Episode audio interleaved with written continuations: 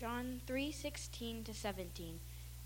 For God so loved the world he gave his one and only son that whoever believes in him shall not perish but have eternal life.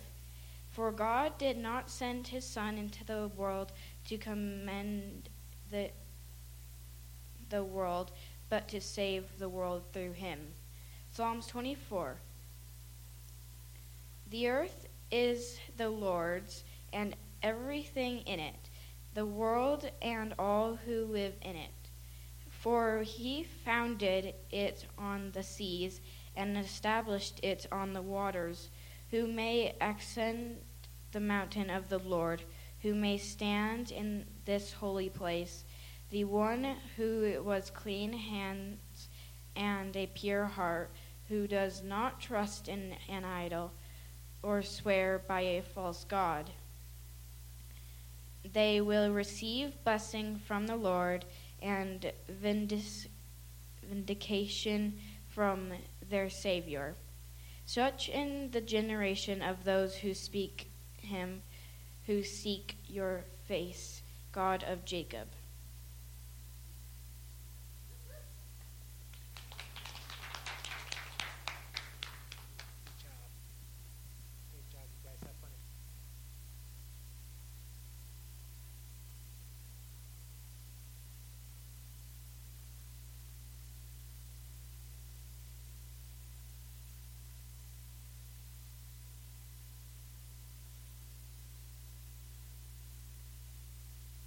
Power switch? I don't know. Call an electrician. I want to start off today by saying a, a big thank you um, to everyone that helped out on, on the service on Friday. Thank you very much, uh, Miss Wendy and um, Miss Jill and um, man, uh, well, Peggy and Steve and Amanda and gosh, there's everybody. Yeah, Jane. Yeah, yeah. Oh yeah. Sorry. Um, but yes, just thank you guys very much. Uh, it was a really nice service, and um, yeah, Jane and Steve, thank you so much. Um, thank you very much for, for everything that you guys did. It was a it was a lot of work, but it was a beautiful service, and I know the the family really appreciates it. Um, I, I, made a typo in your bulletins. Uh, the food bank is January 7th and 8th, not the 8th and 9th. Uh, we could do a Sunday food bank, I guess, but I don't think anybody would show up. so um, I don't need a pen, correct? Anyone? Uh, so this Friday we have Christmas Eve service at 6 p.m. Um, then uh, on Sunday, the 26th, we'll have just a, we'll have our worship service at our at our regular time. No Bible studies this week. No Bible studies till the the new year. Uh, we have some good news uh, for uh, for our missions update. Um, Ray and Candace Ward were able to uh, to get back to Thailand, so that's a that's a huge praise that they were able uh, to do that. Yeah.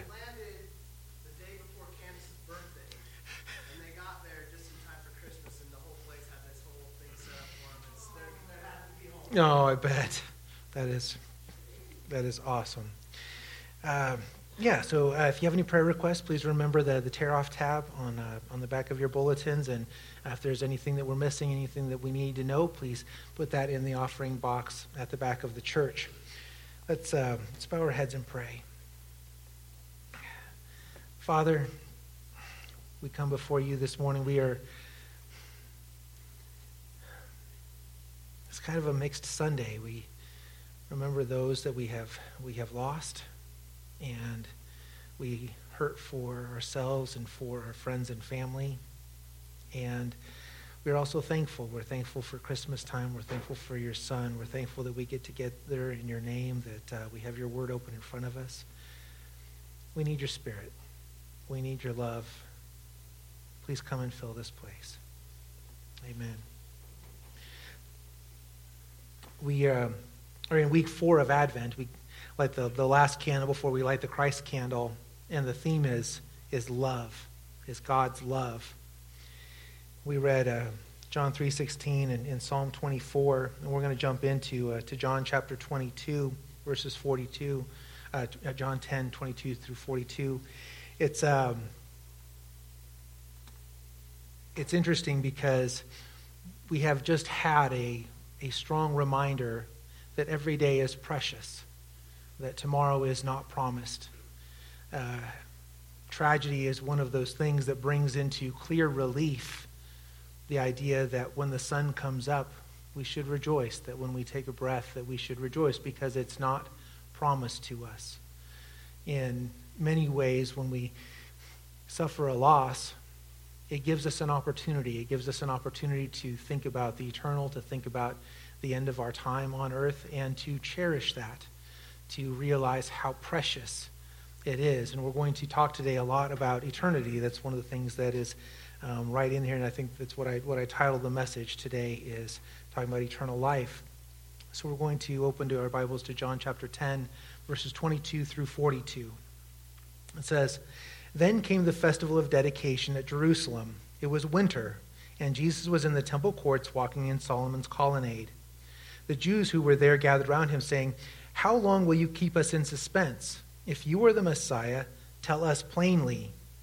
Jesus answered, I did tell you, but you did not believe. The works I do in my Father's name testify about me.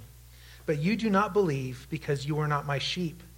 My sheep listen to my voice. I know them, and they follow me. I give them eternal life, and they shall never perish. No one will snatch them out of my hand. I would underline that verse. My Father, who has given them to me, is greater than all. No one can snatch them out of my Father's hand. I and the Father are one. I want to pause there for just a moment. And the reason for that is that that part there, that no one can snatch them out of my Father's hand, and I will. Um, no one will snatch them out of my hand. That's important. I say I would underline that in your in your Bible. Again, his Jewish opponents picked up stones to stone him, but Jesus said to them, "I have shown you many good works from the Father. For which of these do you stone me?" We are not stoning you for any good work, they replied, but for blasphemy, because you, a mere man, claim to be God. Jesus answered them, Is it not written in your law, I have said you are gods? If he called them gods, to whom the word of God came, and scripture cannot be set aside, what about the one whom the Father set apart as his very own and sent into the world? Why then do you accuse me of blasphemy because I said I am God's Son? Do not believe me unless I do the works of my Father. But if I do them, even though you do not believe me, believe the works, that you may know and understand that the Father is in me and I in the Father. Again, they tried to seize him, but he escaped their grasp. Then Jesus went back across the Jordan to the place where John had been baptizing in the early days. There he stayed, and many people came to him. They said, Though John never performed a sign, all that John said about this man was true, and in that place many believed in Jesus. We'll start with uh, the setting. And just as a, as a notice, we realize in John's gospel, and John is highlighting this, that Jesus had a habit of going to Jerusalem for the festivals, for the times when people would be gathered. In this particular case, um, Jesus says return to Jerusalem for the feast of dedication, but you could do a Bible study if you chose to. You could do a Bible study of Jesus' uh, ministry, his earthly ministry, through the Passovers or through tabernacles or through the Feast of Weeks, highlighting what he did during those times. You could pull, pluck those out of the Gospels and do a Bible study just based on those festivals. The time, it is the last week of December. It's the Feast of Dedication. It was right around the time of Hanukkah. In 164 BC, the temple was rededicated after Josephus Maccabeus, who de- he defeated Antiochus Epiphanes and reclaimed the temple. Remember, the temple had been desecrated for several years. years. The, the celebration of Hanukkah is the festival of light. There was enough oil to keep the temple lamps burning for one night, and it took seven nights, seven days to make new consecrated oil. But the oil lasted for those eight nights until the oil, the new oil could be made and dedicated. So that's what they were they had the festival of, of hanukkah and then they have this festival of dedication celebrating the rededication of the temple fyi when we get into easter time that word gethsemane it means oil press that's what that word means so when garden when uh, jesus is praying at the garden at gethsemane he is at the, the foot of the mount of olives at the garden probably where the oil press was and fyi they, they believe they have found the wash basin Remember that this was consecrated oil for the temple. So you had to wash. You had to be ritually clean to go work the oil press or go work those olive trees. And so there was a wash basin there for the Jews to be able to, to be consecrated, to be clean, to then go work. And they believe they have found that wash basin archaeologically. So here it is. It's after Hanukkah. We've had the Feast of Dedication. And Jesus is in Jerusalem and he is walking in Solomon's colonnade, uh, or Solomon's porch or portico. Um, we have a couple of, of, pictures to put up here. Uh, we've got this slideshow just so you can see where, where it is. On there, it's on the right hand side of the map. If you look on the map, um, here it's on the, the front. You can see that Solomon's porch, or like I say, Solomon's colonnade. This is a picture of Solomon's temple. So Solomon's temple had been destroyed in 586 BC, but there was one part of a massive retaining wall that was still standing. So when they rebuilt the temple, they took that wall, it's a retaining wall, and they made this porch or this colonnade, a covered and shaded area where people could gather during the day um, and be in the shade. And for the fun part, we could picture this scene kind of like, uh, you know, the Sharks versus the Jets, you know, the, the disciples and, and Jesus and the Jews walking towards each other, right?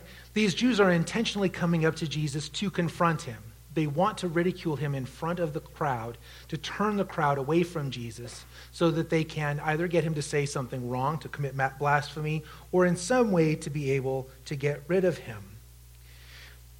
John doesn't tell us if these are civilians or leaders, but John's language indicates it is a similar group as the audience before.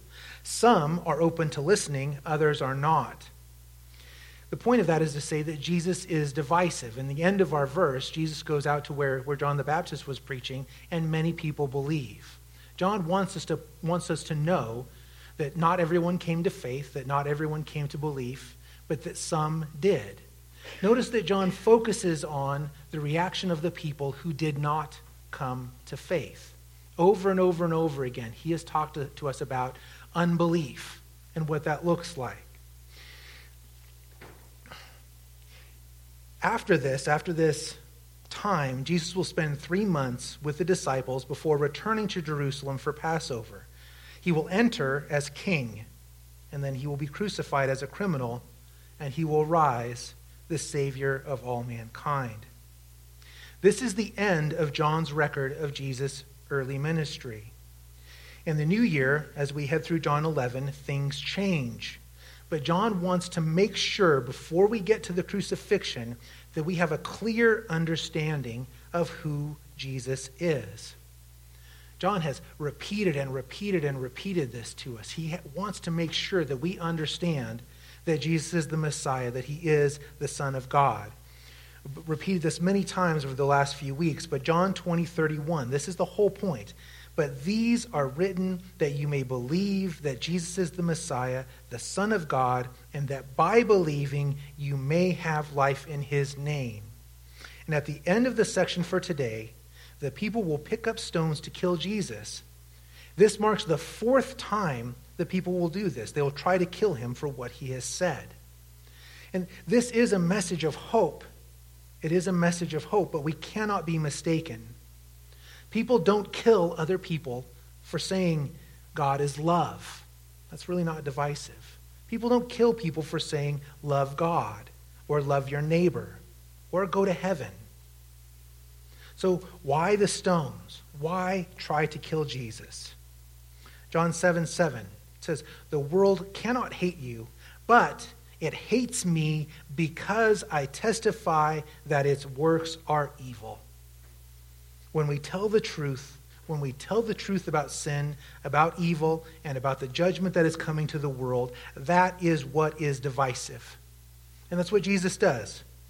When you tell people they are of Satan, that they are of the world, that they stand condemned before a holy and righteous God, that they will die in their sins, people don't like that very much. They don't.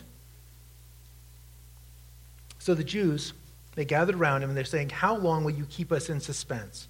If you are the Messiah, tell us plainly. Jesus was a popular and controversial figure. This crowd gathers with the intent of confronting Jesus. The leadership has been saying that Jesus is of Satan. That's in Matthew 12, 24. It says, But when the Pharisees heard this, they said, It is only by Beelzebul, the prince of demons, that this fellow drives out demons. We're going to pull this out and look at this in context because it illuminates the contrast. It says, Then they brought him a demon possessed man who was blind and mute, and Jesus healed him so that he could both talk and see. All the people were astonished and said, Could this be the son of David? Is he the Messiah? And in a moment, Jesus is going to refuse to answer the Jews plainly as they ask. Because the answer is simple the works and miracles of Jesus are plain, the evidence is obvious. The demand for an answer from God says much more about the crowd than it does Jesus. This is Matthew 12, 24. It says, But when the Pharisees heard this, they said, It is only by Beelzebul, the prince of demons, that this fellow drives out demons. So Jesus responds. He says, Jesus knew their thoughts and said to them, Every kingdom divided against itself will be ruined, and every city or household divided against itself will not stand. If Satan drives out Satan, he is divided against himself. How then can his kingdom stand? And if I drive out demons by Beelzebul, by whom do your people drive them out? So then they will be your judges. But if it is by the Spirit of God that I drive out demons, then the kingdom of God has come upon you. Jesus gives a two part answer that should change their minds. It should change their minds. He says, Evil promotes evil. Evil does not promote its own destruction. And if you do good by the power of God, when I do good, how is it by the power of evil? Verse 29. Or again, how can anyone enter a strong man's house and carry off his possessions unless he first ties up the strong man? Then he can plunder his house. Whoever is not with me is against me, and whoever does not gather with me scatters. And so I tell you, every kind of sin and slander can be forgiven, but blasphemy against the Spirit will not be forgiven. Anyone who speaks a word against the Son of Man will be forgiven, but anyone who speaks against the Holy Spirit will not be forgiven, either in this age or in the age to come. Jesus is divisive. There is no middle ground. You are either on his side or you are not. I would put a bookmark on that part about the Spirit because we're going to go look at that in the next section on unbelief. Then he continues on. He says, Make a tree good, and its fruit will be good, or make a tree bad, and its fruit will be bad. For a tree is recognized by its fruit. You brood of vipers, how can you say, how can you who are evil say anything good?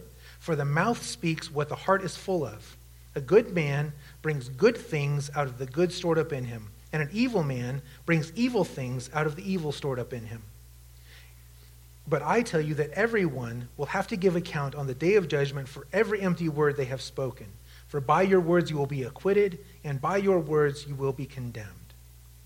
Jesus again says the fruit of our lives, our words and deeds, broadcast what is in our hearts. And we don't want to get that backwards. We don't want to put the, the cart in front of the horse. Faith results in obedience, and obedience produces good, good fruitful words and deeds.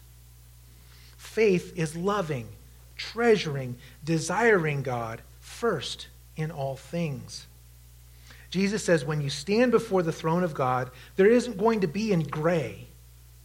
You won't be using loopholes or, or doublespeak. He says that what was in our hearts will be obvious. It will be like looking at an apple tree in summer. Either it has leaves and fruit or it doesn't. You won't be scratching the bark and arguing that the tree of your life has a vibrant core, like Ron White says. For by your words you will be acquitted, and by your words you will be condemned. So we get back to verse 25. Jesus answered, I did tell you, but you do not believe. The works I do in my Father's name testify about me. But you do not believe because you are not my sheep. Jesus responds to the demand. He says, I have told you. Notice he did not say, I told you plainly. That word plainly is used a couple of times throughout John. It means to make it extremely you know, factual or obvious. Jesus is saying, no, no, no. I don't have to testify about myself. My works testify about me. And here's the thing the evidence about Jesus as the Messiah is obvious. Evidence isn't the problem. The evidence is clear and convincing. It was clear and convincing then. It is clear and convincing now. The blind see, the paralyzed walk, lepers are healed, the dead are raised. Jesus has quoted scripture from Genesis to the prophets. He has taught like no one else. The Bible says he taught with authority. So as we sit here today, I ask you, what more do you need? What more do you need? Do you want moral teaching that is right and true regardless of the culture? It's right here. Do you want teaching that promotes healthy individuals, healthy work, healthy relationships, healthy marriages, healthy children, healthy families, healthy societies? It's right here in your Bible. Go take a sociology class. Every sociologist says the same thing. Healthy societies are built on moral individuals. The ideal has not changed. Two parent religious families with mom and dad in the home are the healthiest.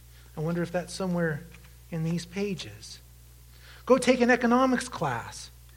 Two parent mom and dad households where both mom and dad graduate high school, get married, get married before kids, and stay married are the most financially stable. I wonder if we could find that. Dave Ramsey is a multimillionaire, and all he does is write the Proverbs with a southern accent. The same financial advice that builds wealthy families in America is written in Proverbs. Maybe your thing is math, pi, Fibonacci sequences, golden rectiles, rectangles, multiplication, addition, subtraction, weights and measures, Boyle's law, Archimedes' principle, all of them in the Bible. Maybe your thing is science, biology, cosmology, meteorology, chemistry, all of them in the Bible. And that's before you get to archaeology and history. Did you know that they think they found Sodom and Gomorrah? I didn't know that. I've been reading that book by Eric Metaxas. I think they found him. They uh, found these, uh, these two massive cities. They, the guy found them by reading the Bible. I know, crazy. But he's, I, I read Genesis where it says Abraham was standing. He could see the column of smoke to the north 40 miles away. And the guy went and he stood where Abraham stood, and then he looked and he went 40 miles away and he found these cities. They're in, uh, they're in Jordan. But when they dug through, what they found was they believed it was like a meteor that struck them. What they found was that, so they have the, the pre Bronze Age artifacts, and then there's this layer of ash, like the place was just burned, like it was flattened. And then you have 700 years, these two massive cities were not occupied, and then they were reoccupied. That's what they're finding. Ur of the Chaldeans, we found it. You can go see Hezekiah's tunnel. You can go dip your feet in the pool of Siloam. You can see the base of the pillar of Boaz and the stone on the Temple Mount outside the Al Aqsa Mosque. You can go to Nazareth, where they think they have found Mary's childhood home and Jesus' childhood home. Did you know that? You can go to Bethlehem, where they think they found where Jesus was born. You can go fish in the Sea of Galilee. There are over 40 locations in the books of Acts alone that have been archaeologically verified. King David, King Hezekiah. Did you know that they have located Susa, the citadel where the book of Esther took place? Did you know that?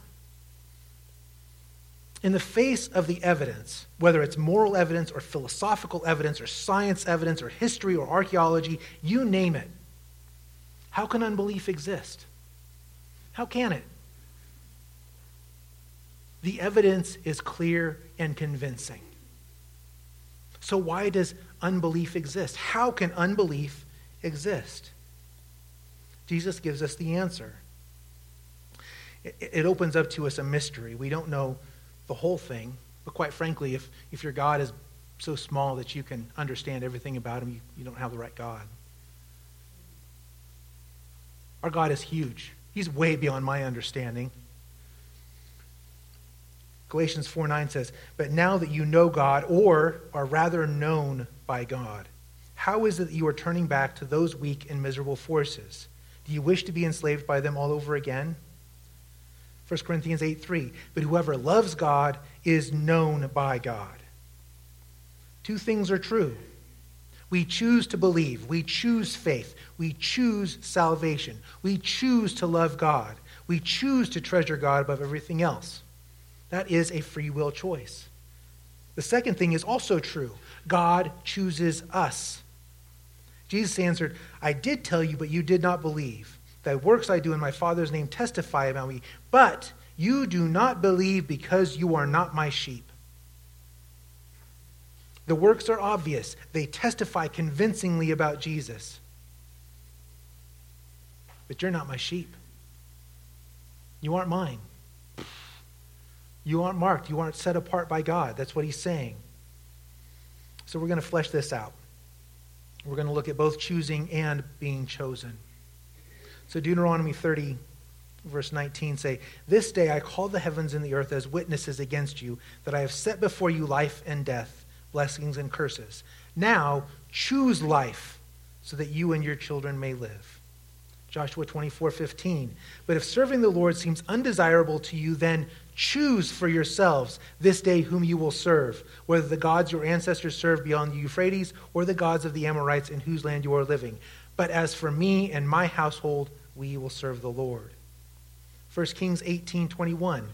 Elijah went before the people and said, How long will you waver be- between two opinions? If the Lord is God, follow him. But if Baal is God, follow him.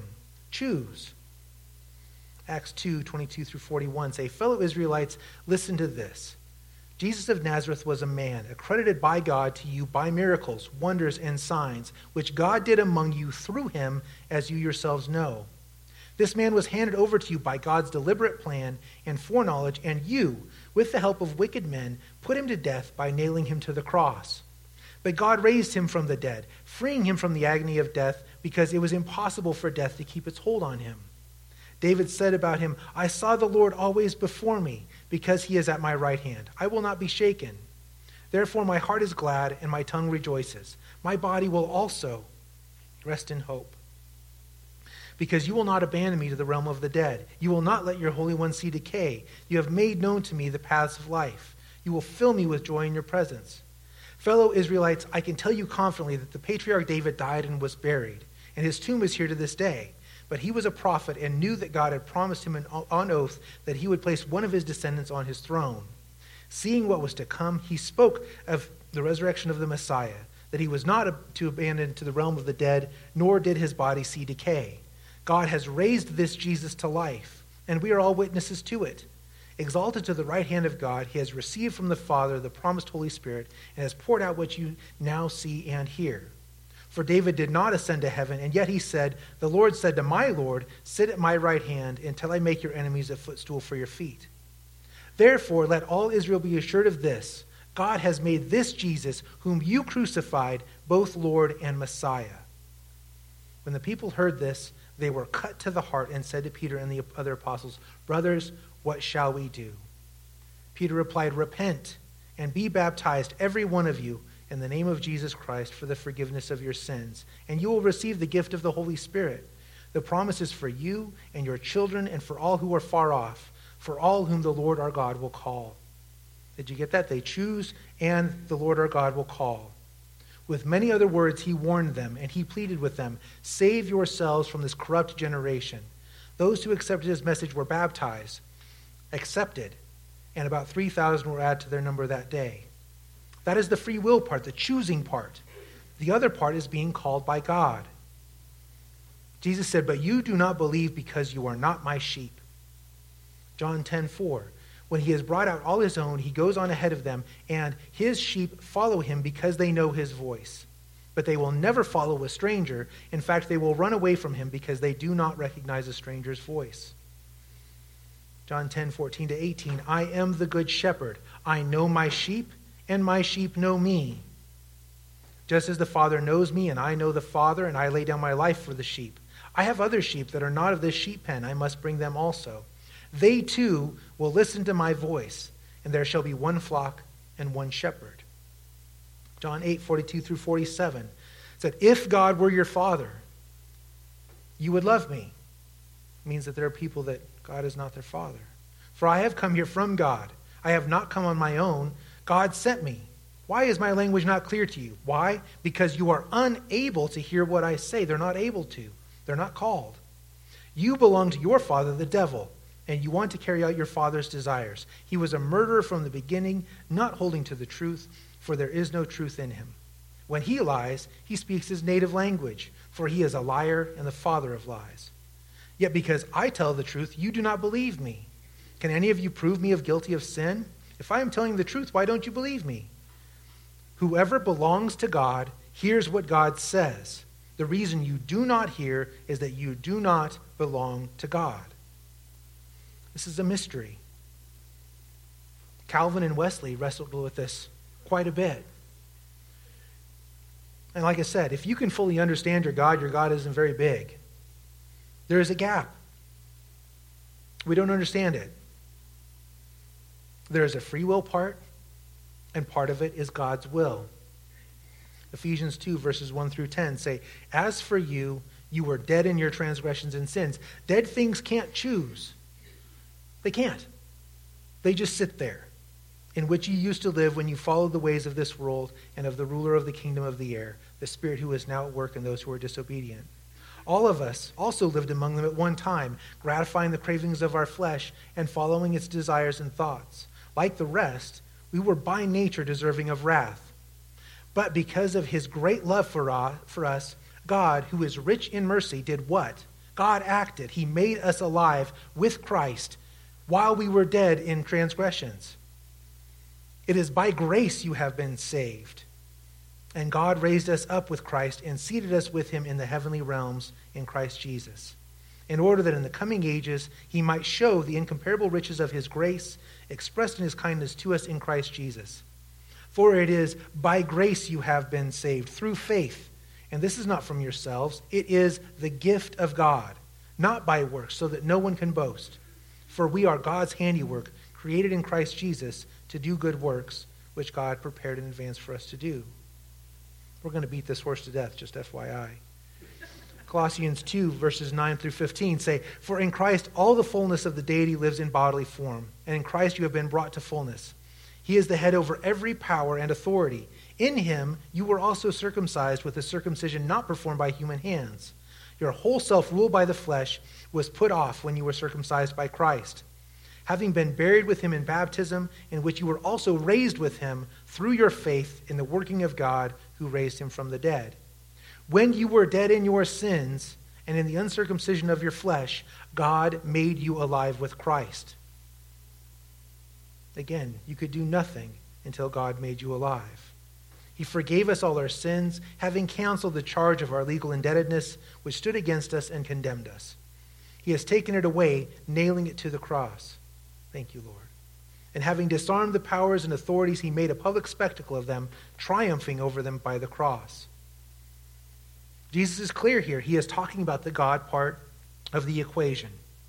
He says, I am the good shepherd. I know my sheep, and my sheep know me, just as the Father knows me, and I know the Father. And I lay down my life for the sheep. I have other sheep that are not of this sheep pen. I must bring them also. They too will listen to my voice, and there shall be one flock and one shepherd. They are his sheep. They know his voice. They were given to him by his Father. The sheep did not come on their own. They did not choose the shepherd. The sheep are owned by the shepherd, they are his. They know his voice, and he will not lose a single one. 2 Timothy 2:19 say, "Nevertheless, God's solid foundation stands firm, sealed with this inscription: The Lord knows those who are his. Everyone who confesses the name of the Lord must turn away from wickedness." Again, two sides to this mystery. One side is you choosing Christ, one side is God choosing you. Psalm 139, verses 1 through 16 say, You have searched me, Lord, and you know me. You know when I sit and when I rise. You perceive my thoughts from afar. You discern my going out and my lying down. You are familiar with all my ways. Before a word is on my tongue, you, Lord, know it completely. You hem me in and behind and before, and you lay your hand upon me. Such knowledge is too wonderful for me, too lofty for me to attain. Where can I go from your spirit? Where can I flee from your presence? If I go up to the heavens, you are there. If I make my bed in the depths, you are there. If I rise on the wings of the dawn, if I settle on the far side of the sea, even there your hand will guide me. Your right hand will hold me fast. If I say, Surely the darkness will hide me, and the light become night around me, even the darkness will not be dark to you. The night will shine like the day, for the darkness is as light to you. For you created my inmost being, you knit me together in my mother's womb. I praise you because I am fearfully and wonderfully made. Your works are wonderful. I know that full well. My frame was not hidden from you when I was made in the secret place, when I was woven together in the depths of the earth. Your eyes saw my unformed body. All the days ordained for me were written in your book before one of them came to be. Again, it says, You do not believe because you are not my sheep. Both sides, the free will side and the called side. And we cannot neglect either side. They do not believe because they are not his sheep. If they were his sheep, they would believe. It's a fascinating picture. God has chosen a multitude of people who have also chosen Jesus. This multitude makes up a body, a mosaic, a colorful, many splendored, just wonderful body that God has chosen to be the bride for his son. The church is a prepared bride.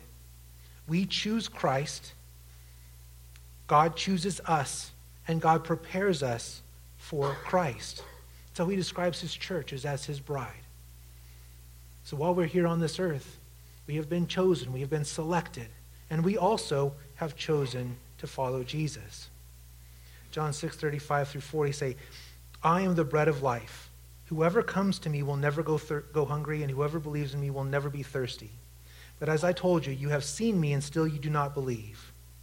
All those the Father gives me, Father gives me, will come to me, and whoever comes to me, I will never drive away. Underline that. I will never drive them away. For I have come down from heaven not to do my will, but to do the will of him who sent me. And this is the will of him who sent me, that I shall lose none of those he has given me, but raise them up the last day. For my Father's will is that everyone who looks up to the Son and believes in him shall have eternal life, and I will raise them up the last day. It's to our next section, which is about eternal life. It's about eternal life and the hope of eternal life. John 28 through 29 say, I give them eternal life, and they shall never perish. No one will snatch them out of my hand. My Father, who has given them to me, is greater than all. No one can snatch them out of my Father's hand. The first truth we must comprehend is that we are eternal. We have a physical body and an eternal soul. 1 Corinthians chapter 15, 35 through 57. But someone will ask, How are the dead raised? With what kind of body will they come? How foolish! What you sow does not come to life unless it dies. When you sow, you do not plant the body that will be, but just a seed, perhaps of wheat or of something else. But God gives it a body as he has determined, and to each kind of seed he gives its own body. Not all flesh is the same. People have one kind of flesh, animals have another, birds another, and fish another. There are also heavenly bodies, and there are earthly bodies. But the splendor of the heavenly bodies is of one kind, and the splendor of the earthly bodies is another. Two kinds physical body, eternal body. The sun has one kind of splendor, the moon another, and the stars another, and star differs from star in splendor. So will it be with the resurrection of the dead. The body that is sown perishable, it will be raised imperishable.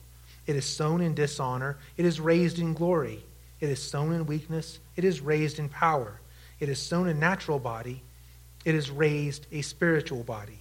If there is a natural body, there is also a spiritual body, two bodies. So it is written the first man, Adam, became a living being, the last Adam, a life giving spirit. The spiritual did not come first, but the natural, and after that, the spiritual. The first man was of the dust of the earth, the second man is of heaven. As was the earthly man, so are those who are of the earth. And as is the heavenly man, so also are those who are of heaven.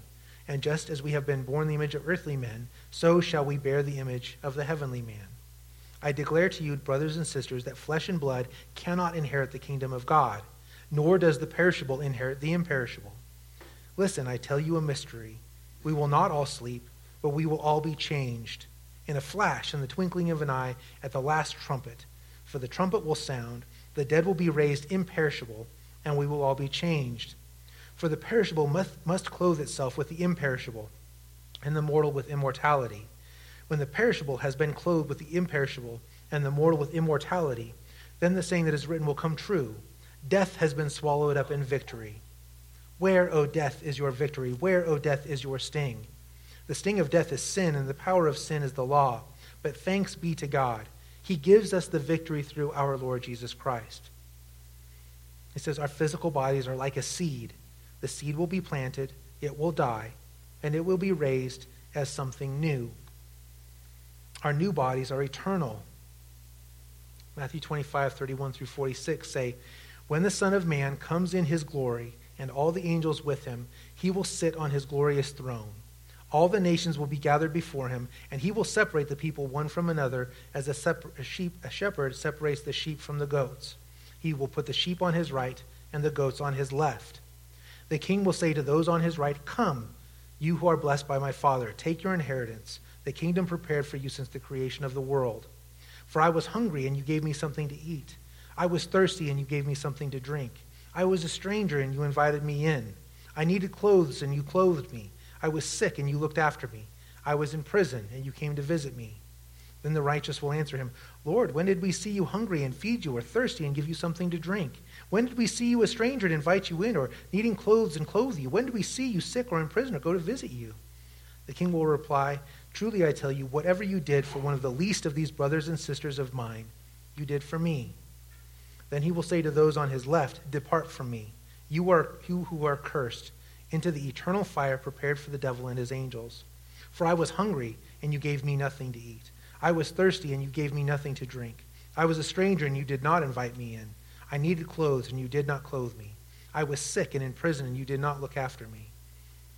And they will also answer, Lord, when did we see you hungry or thirsty or stranger or needing clothes or sick or in prison and did not help you? And he will reply, Truly I tell you, whatever you did not do for one of the least of these, you did not do for me. Then they will go to, away to eternal punishment, but the righteous to eternal life. Eternal punishment or eternal life. Daniel 12, verses 1 through 2 say, At that time, Michael, the great prince who protects your people, will arise. There will be a time of distress such as not happened from the beginning of nations until then. But at that time, your people, everyone whose name is found written in the book, will be delivered. Multitudes who sleep in the dust of the earth will awake some to everlasting life, others to shame and everlasting contempt. Revelation 14, 10 through 12 say, They too will drink the wine of God's fury, which has been poured full strength into the cup of his wrath. That cup is the cup that Jesus drank down. Full strength. That cup is the cup that I fill every single day with the bad things that I do, the mean words that I say, the unkind things, the curses. Put it in there. My Lord and Savior drank it down, the full measure of it. They will be tormented with burning and sulfur in the presence of the holy angels of the Lamb. And the smoke of their torment will rise forever and ever. There will be no rest, day or night, for those who worship the beast in its image, or for anyone who receives the mark of its name. This calls for patient endurance on the part of the people of God who keep his commands and remain faithful to Jesus. Revelation 21 says, He said to me, It is done. I am the Alpha and the Omega, the beginning and the end. To the thirsty I will give water without cost from the spring of the water of life. Those who are victorious will inherit all this, and I will be their God, and they will be my children. But the cowardly, the unbelieving, the vile, the murderers, the sexually immoral, those who practice magic arts, the idolaters, and all liars, they will be consigned to the fiery lake of burning sulfur. This is the second death. Luke 16, 19 through 31, it's the rich man and Lazarus. It tells us this picture of what heaven and hell are like. There was a rich man who was dressed in purple and fine linen and lived in luxury every day. At his gate was laid a beggar named Lazarus, covered with sores, and longing to eat what fell from the rich man's table. Even the dogs came and licked his sores. The time came when the beggar died, and the angels carried him to Abraham's side. The rich man also died and was buried. In Hades, where he was in torment, he looked up and saw Abraham far away, with Lazarus by his side. So he called to him, Father Abraham, have pity on me, and send Lazarus to dip the tip of his finger in water and cool my tongue, because I am in agony in this fire. But Abraham replied, Son, remember that in your lifetime you received your good things, while Lazarus received bad things. But now he is comforted here, and you are in agony. And besides all this, between us and you a great chasm has been set in place, so that those who want to go from here to you cannot, nor can anyone cross over from there to us. He answered, Then I beg you, Father, send Lazarus to my family, for I have five brothers. Let him warn them, so that they will not also come to this place of torment. Abraham replied, They have Moses and the prophets. Let them listen to them. No, Father Abraham, he said, but if someone from the dead goes to them, they will repent.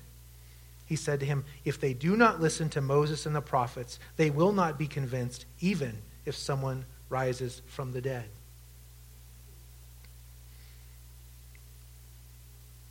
Hell doesn't sound too pleasant to me. It's a place of outer darkness, eternal fire, and eternal torment. I wish there weren't billions of people who were destined to eternal burning, eternal fire, eternal damnation. That's not the truth. The truth is, there are. And make no mistake, it's a choice. David Platt says God is sovereign, but man is responsible. God does not want anyone to go to hell. And no one will go to hell unless they choose to. No one's going to stand before the judgment seat and say it isn't fair or they didn't know. If you go to hell, it is over Jesus' dead and resurrected body. John has written 10 chapters begging with you, pleading with you, reasoning with you to repent, to stop your war against God, to lay down your arms while he is far off, to make peace now before it is too late, to stop your rebellion before the king returns and his armies bring peace to the land, to bend the knee, to take him as Lord and Savior, or don't. Sheep and goats. The choice is yours. For those that choose God, the promise is amazing. It is a fulfilled life now, a life of purpose, a life of challenge, a life of adventure. John 15, 5 through 17 say, I am the vine, you are the branches. If you remain in me and I in you, you will bear much fruit. Apart from me, you can do nothing. If you do not remain in me, you are like a branch that is thrown away and withers. Such branches are picked up, thrown into the fire, and burned. If you remain in me, and my words remain in you, ask whatever you wish, and it will be done for you. This is to my Father's glory that you bear much fruit, showing yourselves to be my disciples. As the Father has loved me, so I have loved you. Now remain in my love. If you keep my commands, you will remain in my love, just as I have kept my Father's commands and remain in his love. I have told you this so that my joy may be in you and that your joy may be complete. My command is this love each other as I have loved you. And greater love has no one than this to lay down one's life for one's friends. You are my friends if you do what I command. I no longer call you servants because a servant does not know his master's business. Instead, I have called you friends. For everything that I learned from my Father, I have made known to you. You did not choose me, but I chose you and appointed you so that you might go and bear fruit, fruit that will last, so that whatever you ask in my name, the Father will give you. This is my command love each other. John 16, 20 to 24 say, Very truly I tell you, you will weep and mourn while the world rejoices. You will grieve, but your grief will turn to joy. A woman giving birth to a child has pain because her time has come. But when her baby is born, she forgets the anguish because of her joy that a child is born into the world. So with you. Now is your time of grief. But I will see you again, and you will rejoice, and no one will take away your joy. In that day you will no longer ask me anything. For very truly I tell you, my Father will give you whatever you ask in my name.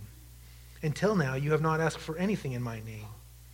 Ask and you will receive, and your joy will be complete.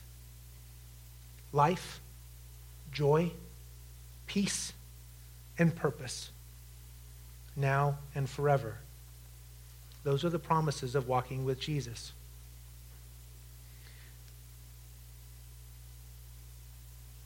I'm sure that, I know that um, this talk of heaven and hell, this talk of eternal life and eternal damnation, we don't like it. We don't like it very much. Jesus is divisive. The Jews had the exact same reaction. When we hear about this stuff, we have two different reactions, right? Some people believe, some people want to pick up the stones, and they want to stone him.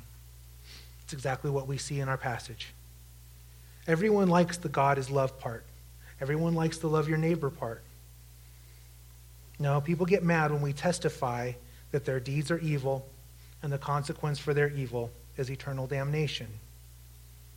But I ask you a question for what crime do you stone him? For what crime do you reject him? There are both sides sheep and goats, eternal salvation, eternal damnation. Part of it is choosing, part of it is being chosen. I pray that you choose life. I pray that you choose life today. Because, as an empty seat back there testifies, tomorrow isn't promised. Let's bow our heads and pray. Heavenly Father, we lift up our lives to you. That as we go out today, that the air would taste more sweet. That the smiles would touch our hearts, that the hugs would fill us with warmth that each of these gifts of the people you have put in our lives would be that much more precious. We are seeking to be your people about your business, to build your church, to present your son with a bride. Through this week, as we go to celebrate the birth of your son, that